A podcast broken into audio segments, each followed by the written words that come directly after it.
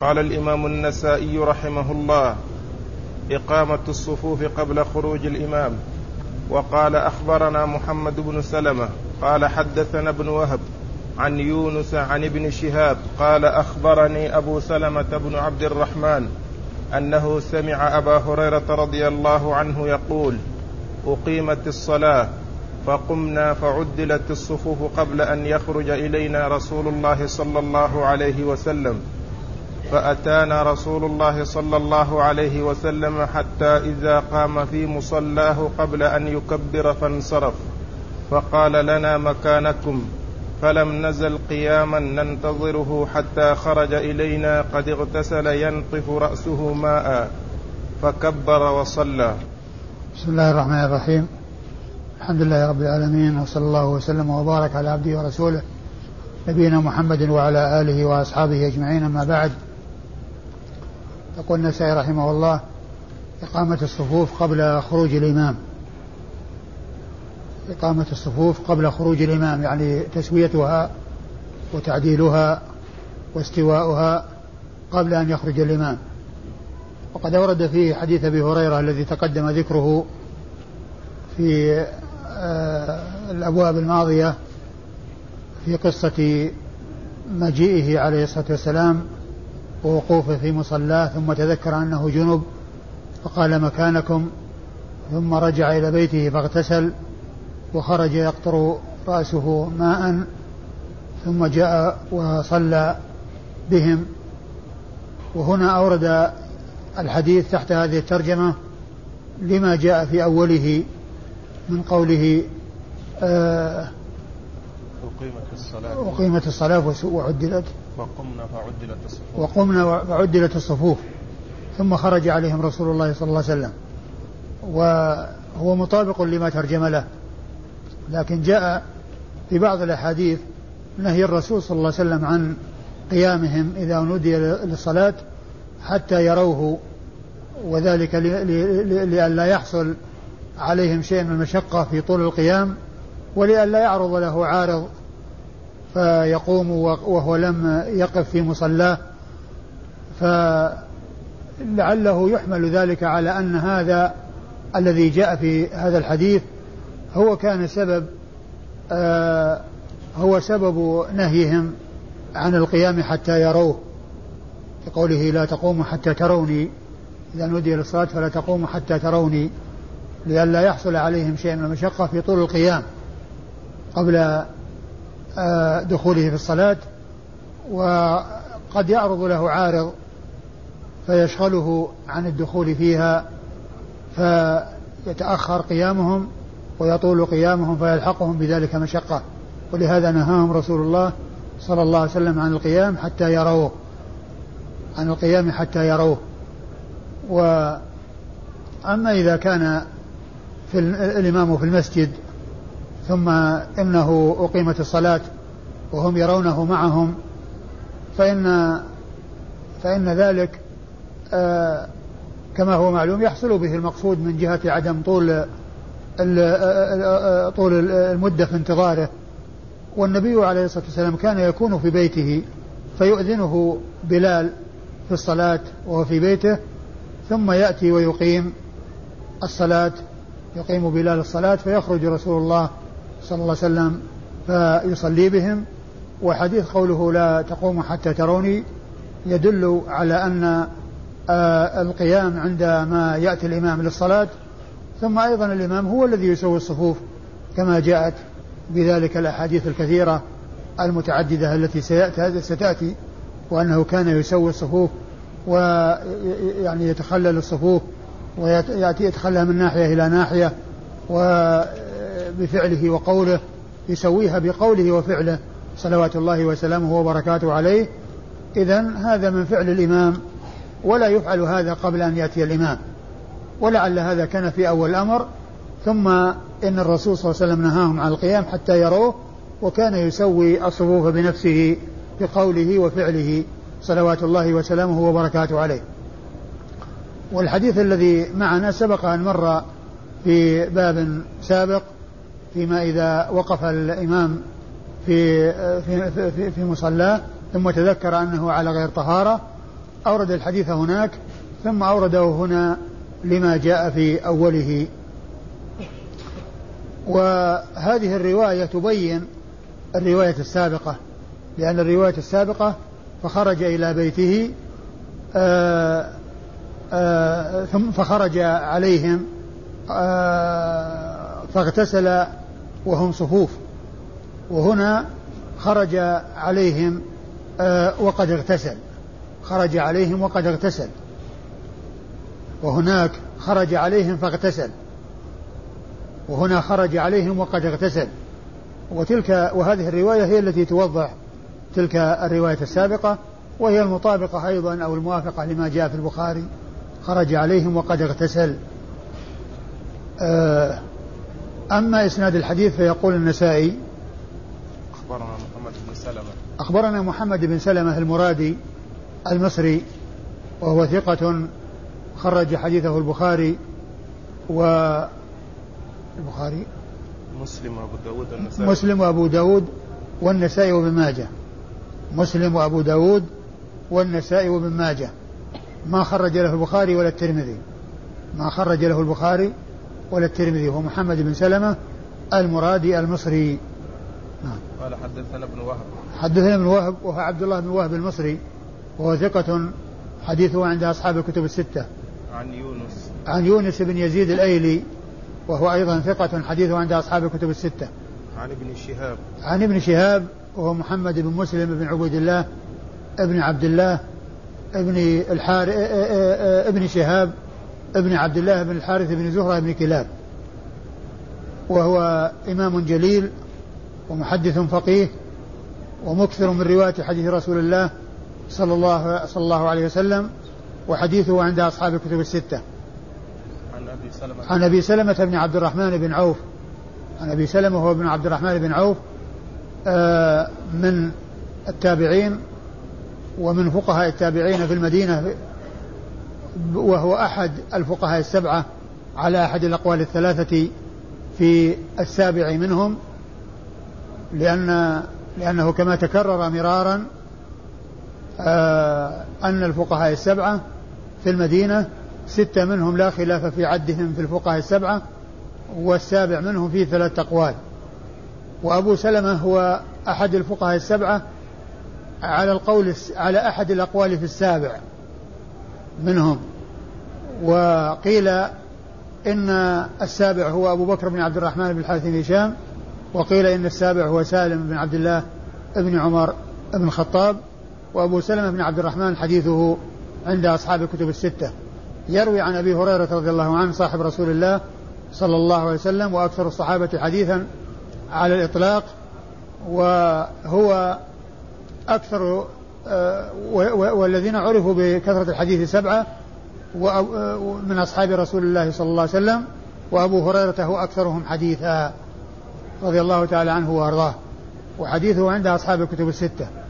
وإذن فرجال هذا الإسناد كلهم خرج لهم أصحاب الكتب الستة إلا شيخ النسائي، فإنه اللي هو محمد بن سلمة المرادي المصري فلم يخرج له البخاري ولا الترمذي، وإنما خرج له مسلم وأبو داود والنسائي وابن ماجه.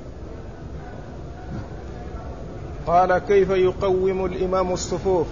وقال: أخبرنا قتيبة بن سعيد قال أخبرنا أبو الأحوص عن سماك عن النعمان بن بشير رضي الله عنهما أنه قال: كان رسول الله صلى الله عليه وسلم يقوم الصفوف كما تقوم القداح، فأبصر رجلا خارجا صدره من الصف، فلقد رأيت النبي صلى الله عليه وسلم يقول: لتقيمن, الصفو لتقيمن صفوفكم أو ليخالفن الله بين وجوهكم.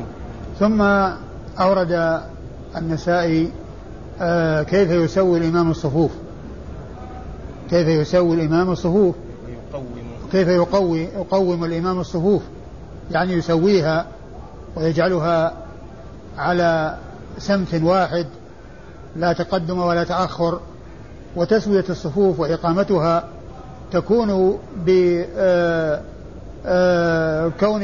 معتدلة متساوية، لا تقدم ولا تأخر ولا اعوجاج، وإنما استقامة وعدم تقدم وتأخر، وكذلك التقارب فيما بينها، وألا يكون فيها فرج وخلل، فإن هذا هو المراد بتسوية الصفوف، يقرب كل واحد من من جاره إلى جهة الإمام. إذا كان الإمام من جهة اليسار يقرب إلى جهة اليسار، ثم الذي يكون بجواره من جهة اليمين يقرب منه، حتى يكون كل واحد ملتحم بالثاني وملتصق بالثاني. وكذلك الذين من على يسار الإمام يقربون إلى جهة اليمين يقربون إلى جهة اليمين وإذا كان هناك فجوة فالذي بجوار الإنسان يقرب منه، ولا تكون سد الفجوة بأن الإنسان يمد يعني آآ آآ يمد رجليه حتى يلحق بمن يمينه وعلى شماله، وإذا تأخر عن الإنسان لحقه، بل يجره إليه إذا ابتعد عنه، يجره إليه حتى تقرب صفوف بعضها من بعض. ولا يكون تسويتها بأن الإنسان يباعد بين رجليه ويلحق من على يمينه وعلى يساره، وكلما ابتعد عنه من على يمينه ويساره لحقه برجليه، فإن التساوي ليس بالرجلين وتقارب الرجلين، بل بتقارب الرجلين والركبتين والمنكبين. الرجلين والمنكبين والركبتين كلها تتقارب ويتصل بعضها ببعض، فهذه تسوية الصفوف، وتسوية الصفوف واجبة، ولهذا جاء التحذير من مخالفة من المخالفة فيها وعدم تسويتها، وأنه إذا حصل خلاف التسوية فيكون ذلك سببا في اختلاف الوجوه والقلوب، وهذه عقوبة آه ووعيد شديد على عدم تسويتها، وهو يدل على وجوب التسمية التسوية وهو يدل على وجوب تسويتها تسوية وجوب على وجوب تسويتها. وقد أورد النسائي حديث حديث النعمان بن بشير رضي الله تعالى عنه أن النبي عليه الصلاة والسلام كان يسوي الصفوف كما يقوم الصفوف كما تقوم القداح، يعني القداح يعني وهي السهام، حيث تكون متساوية ويسوى بينها بحيث لا يعني تقدم ولا تأخر، وإنما هي على نسق واحد وعلى سمت واحد مستوية، لا تقدم فيها ولا تأخر في بعضها، فكذلك الصفوف. ويضيف إلى تسوية إلى تسويته بفعله التسوية بقوله، كان يسوي يعني بفعله، يعني بحيث يعني يتقدم ويقدم هذا ويأخر هذا ويجعل هذا على سمت هذا، ويضيف إلى ذلك بفعله، ثم يقول لتسون لتقيمن صفوفكم أو لا يخالفن الله بين وجوهكم أو لا يخالفن الله بين وجوهكم. وقوله لتقيمن صفوفكم أو لا يخالفن, لا يخالفن الله بين وجوهكم، يعني إذا لم تسووها تحصل هذه العقوبة وهي المخالفة. وهذه المخالفة فسرت بأن يعني يكون هناك مخالفة في الهيئة والخلقة، أو أن المراد أن أن ذلك اختلاف القلوب وما يترتب على الوجوه تبعا لاختلاف القلوب من التنافر وكراهية بعضهم لبعض، وأن يكون في وجه الآخر على الآخر ما يدل على الكراهية، وذلك نتيجة لما حصل في القلوب.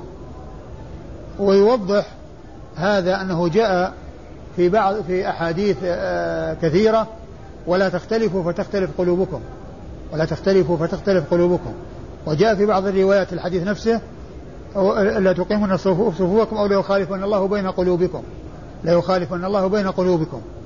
والروايات الأخرى الكثيرة تطابق هذه الرواية. ثم أيضا اختلاف القلوب يتبعه اختلاف الوجوه يتبعه اختلاف الوجوه ويظهر على الوجه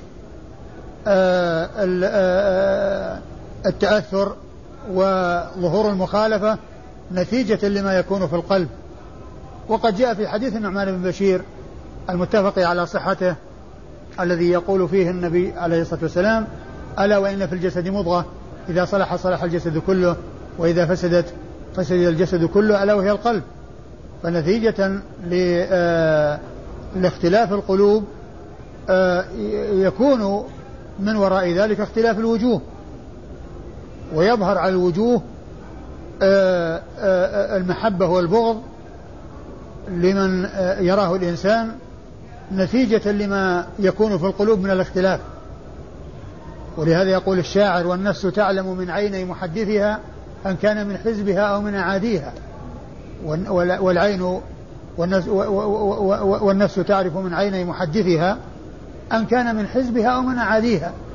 يعني فالقلوب أو الوجوه إذا كانت يعني متفاوتة، القلوب إذا كانت متفاوتة فيظهر ذلك على القلب، ولا يعني يخفى ذلك إلا إذا كان عن طريق نفاق أو عن طريق إظهار شيء دفعا للشر ودفعا للمحذور ودفعا للمضرة التي تحصل بدون إظهار شيء في الوجه يسلم الإنسان فيه من الشر، من شر صاحب الشر. ثم إن هذه المخالفة يعاقب عليها بهذه العقوبة، و ومن العقوبة على الذنب الوقوع في مصيبة أخرى، يعني عقوبة عليه، كما جاء عن بعض السلف: من ثواب الحسنة على الحسنة الحسنة بعدها، ومن العقوبة على السيئة السيئة بعدها. فالإنسان يبتلى ويعاقب بأن يحصل منه سيئة. ومن المعلوم أن اختلاف القلوب عقوبة كبيرة، والله عز وجل يقول: فلما زاغوا أزاغ الله قلوبهم. فلما زاغوا أزاغ الله قلوبهم. ففي الآية أن الزيغ نتيجة للإزاغة، الإزاغة نتيجة للزيغ، وأنه يعاقب على على الزيغ بالإزاغة، وأنه إذا حصل الانحراف والميل عن الحق فيعاقب على ذلك بعقوبة من جنسه، فيكون في ذلك زيادة شر وزيادة بلاء على الإنسان. والذي معنا هو من هذا القبيل، لأن عمل محرم عوقب عليه باختلاف القلوب وما يكون بينها من التنافر. والرواية التي معنا ذكر الوجوه، جاء في بعض روايات القلوب، وقد عرفنا أن اختلاف القلوب ينتج عنه اختلاف الوجوه.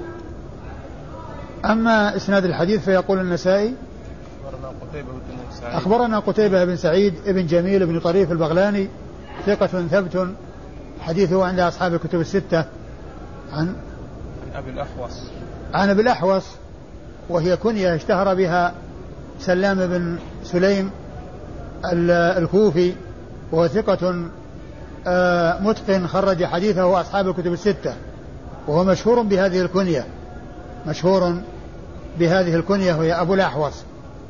أيوة.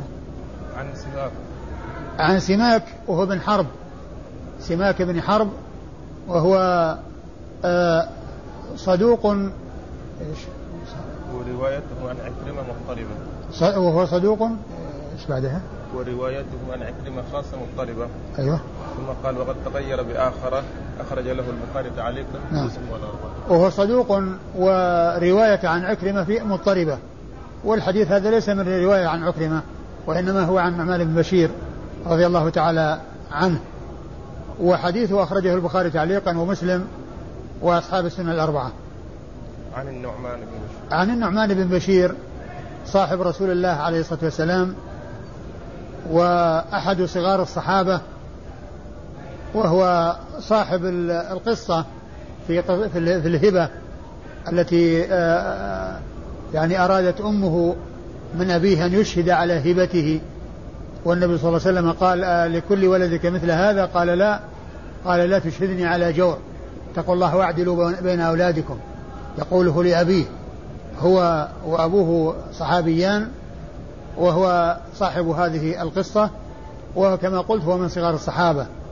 توفي رسول الله صلى الله عليه وسلم وعمره ثمان سنوات توفي رسول الله صلى الله عليه وسلم وعمره ثمان سنوات وهذا مما يستدل به على أن الصغير إذا تحمل في حال صغره وأدى في حال كبره فإن ذلك معتبر عند العلماء، وهذا هو الذي حصل أو الذي جرى من صغار الصحابة، حيث يتلقون عن رسول الله صلى الله عليه وسلم ثم يخبرون عن ذلك في حال كبرهم.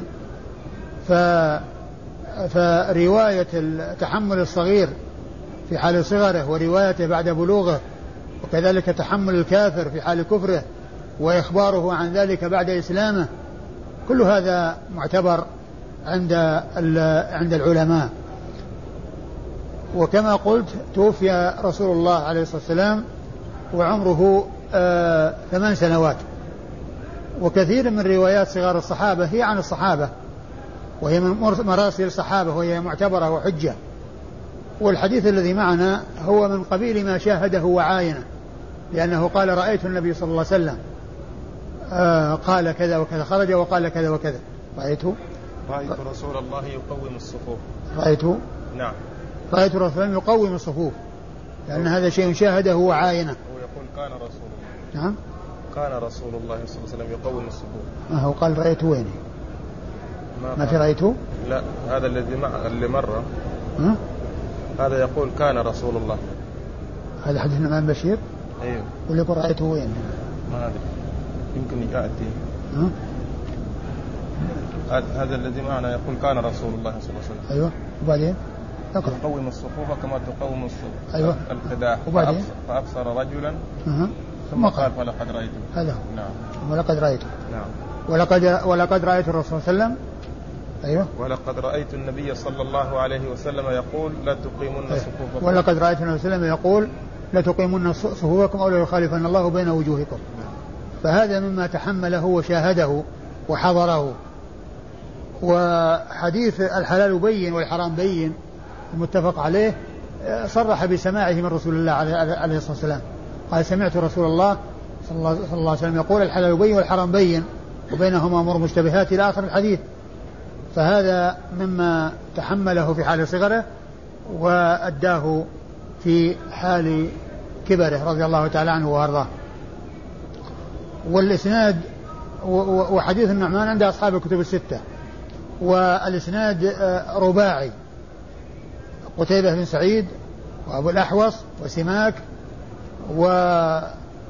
والنعمان بن بشير والنعمان بن بشير هؤلاء الأربعة هم رجال الإسناد، وهو الإسناد الرباعي أعلى الأسانيد عند النسائي، لأنه ليس عنده شيء من الثلاثيات كما ذكرت ذلك مرارا. قال أخبرنا قتيبة بن سعيد قال حدثنا أبو الأحوص عن منصور عن طلحة بن مصرف عن عبد الرحمن بن عوسجة عن البراء بن عازب رضي الله عنهما أنه قال كان رسول الله صلى الله عليه وسلم يتخلل الصفوف من ناحية إلى ناحية، يمسح مناكبنا وصدورنا ويقول لا تختلفوا فتختلف قلوبكم، وكان يقول إن الله وملائكته يصلون على الصفوف المتقدمة. ثم ورد النسائي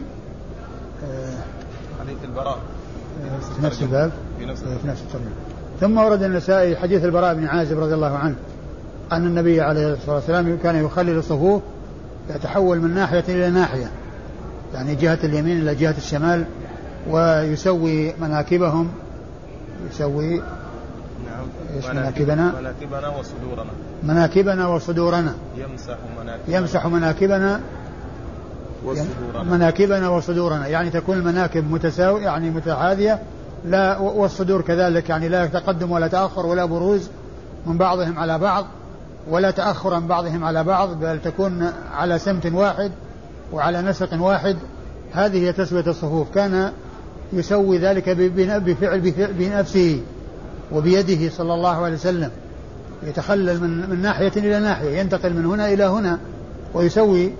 ثم بعد ذلك يقول آه سووا آه ويقول لا تختلف لا تختلفوا فتختلف قلوبكم، وهو يوضح آه الرواية السابقة لتقيمون صفوفكم أو ليخالفن الله بين وجوهكم، وفي بعض الروايات بين قلوبكم، فهذا من جنسه، لا, لا تختلفوا فتختلف قلوبكم، يعني أن الاختلاف في الظاهر قد يترتب عليه ويعاقب عليه في الاختلاف في الباطن، بأن يكون ذلك اختلاف القلوب.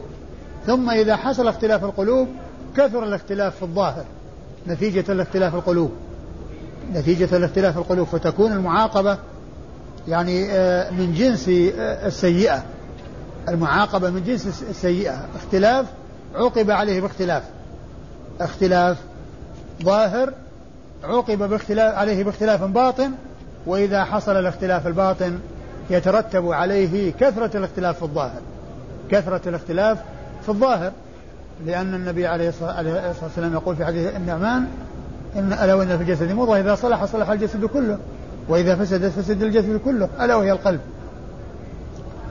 ثم يقول إن الله وملائكته يصلون على الصفوف المتقدمة، وهذا يدل على فضل الصفوف الأول وأنها أفضل من غيرها. وقد جاء في الحديث آه الآخر الذي سيأتي: خير صفوف الرجال أولها وشرها آخرها، فكل صف هو خير من الذي يليه، هو خير من الذي يليه.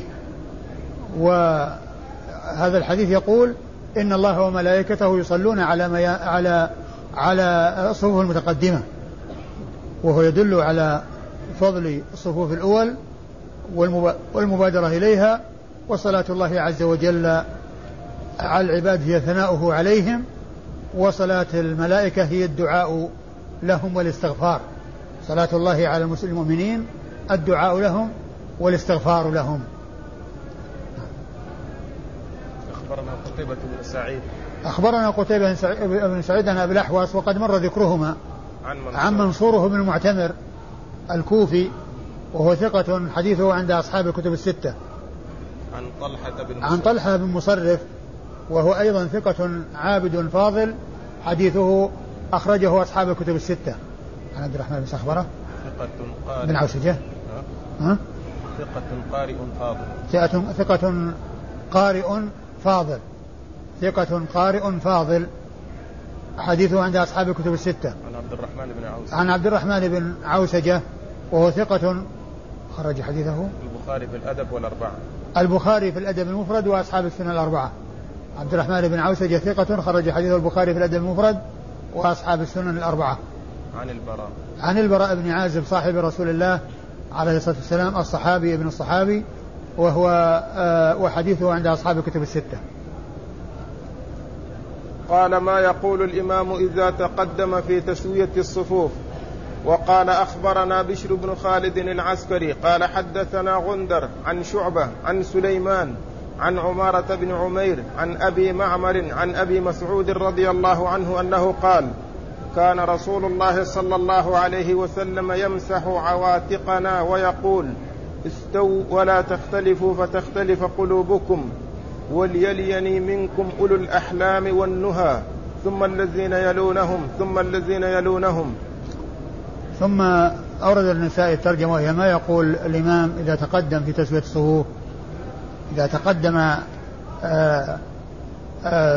أمامهم ماذا يقول في تسوية الصفوف؟ هنا أراد أن يبين ما يقوله، وفي التراجم السابقة بين ما يفعله، يعني بين ما يفعله، وفيها أيضا ما يقوله، وفيها أيضا شيء مما يقوله محذرا من عدم تسويتها، مرغبا في تسويتها، ومحذرا من التساهل في عد... في تسويتها، وما يترتب عليه من العقوبة بمخالفة القلوب نتيجة للمخالفة في الصفوف وعدم تسويتها. كان على أورد النسائي حديث أبي مسعود عقبة بن عمرو بن ثعلبة الأنصاري رضي الله تعالى عنه أن النبي عليه الصلاة والسلام كان يسوي عو... يمسح عواتقهم عواتقنا نعم. عواتقنا يمسح عواتقنا، يعني بحيث تكون متساوية، يعني لا يتقدم يعني منكب على منكب، والعاتق هو يعني أصل المنكب، لأن يعني كما مر في الحديث: ليس على عاتقه من شيء، يعني يصلي في الثوب، لا يصلين أحدكم الثوب الواحد ليس على عاتقه شيء، يعني هو المسافة التي بين المنكب والرقبة، هذا هو العاتق.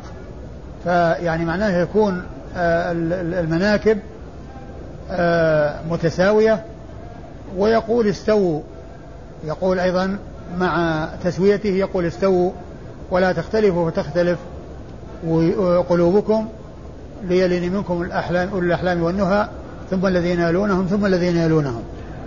والمقصود من ذلك أن الإمام يقول استووا، آه كما أنه آه يفعل التسوية بفعله، فكذلك ينبه عليها بقوله ويرشد إليها بقوله بأن يقول لهم استووا.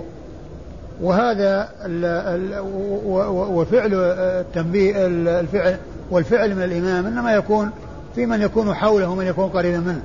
أما الصفوف المتباعدة إذا كثرت الصفوف فإن الذي يفيدهم ويصل إليهم استووا هي التي لهم جميعا وتصل إلى القريب والبعيد. وأما التسوية بالفعل فإنها لا تتأتى مع كثرة الصفوف، ولكن استووا هذه تذهب إلى من يسمع من الصفوف ومن تصل إليه من الصفوف، فيكون مطلوبا منه أن يحصل منه القيام بالتسوية التي هي القرب من جاره إلى جهة الإمام، للجهة التي يكون فيها الإمام، ودون أن يتقدم أحد على أحد، ودون أن يكون هناك فرج وفجوات بين المأمومين، بل كل واحد يقترب من الثاني بحيث لا يكون هناك خلل وفرج. وأيضا مع مع الاقتراب لا يكون تقدم ولا تأخر، لا يكون هناك تقدم ولا تأخر، بل يكون هناك تساوي.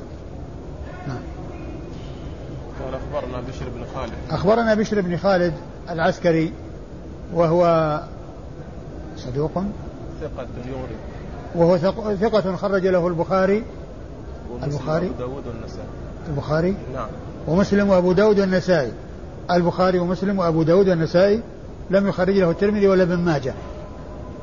قال حدثنا غندر قال حدثنا غندر وهو محمد بن جعفر، وهي كن وهي لقب لمحمد بن جعفر، يأتي ذكره أحيانا باسمه وأحيانا بلقبه كما هنا، ويأتي ذكره أحيانا يروي عن شعبة غير منسوب وهو محمد. إذا روى محمد بن بشار عن محمد غير منسوب ومحمد يروي عن شعبة فالمراد به محمد بن جعفر الذي هو غندر هذا. وأحيانا يأتي باسمه واسم أبيه محمد بن جعفر، وأحيانا يأتي بلقبه فقط كما هنا الذي هو غندر.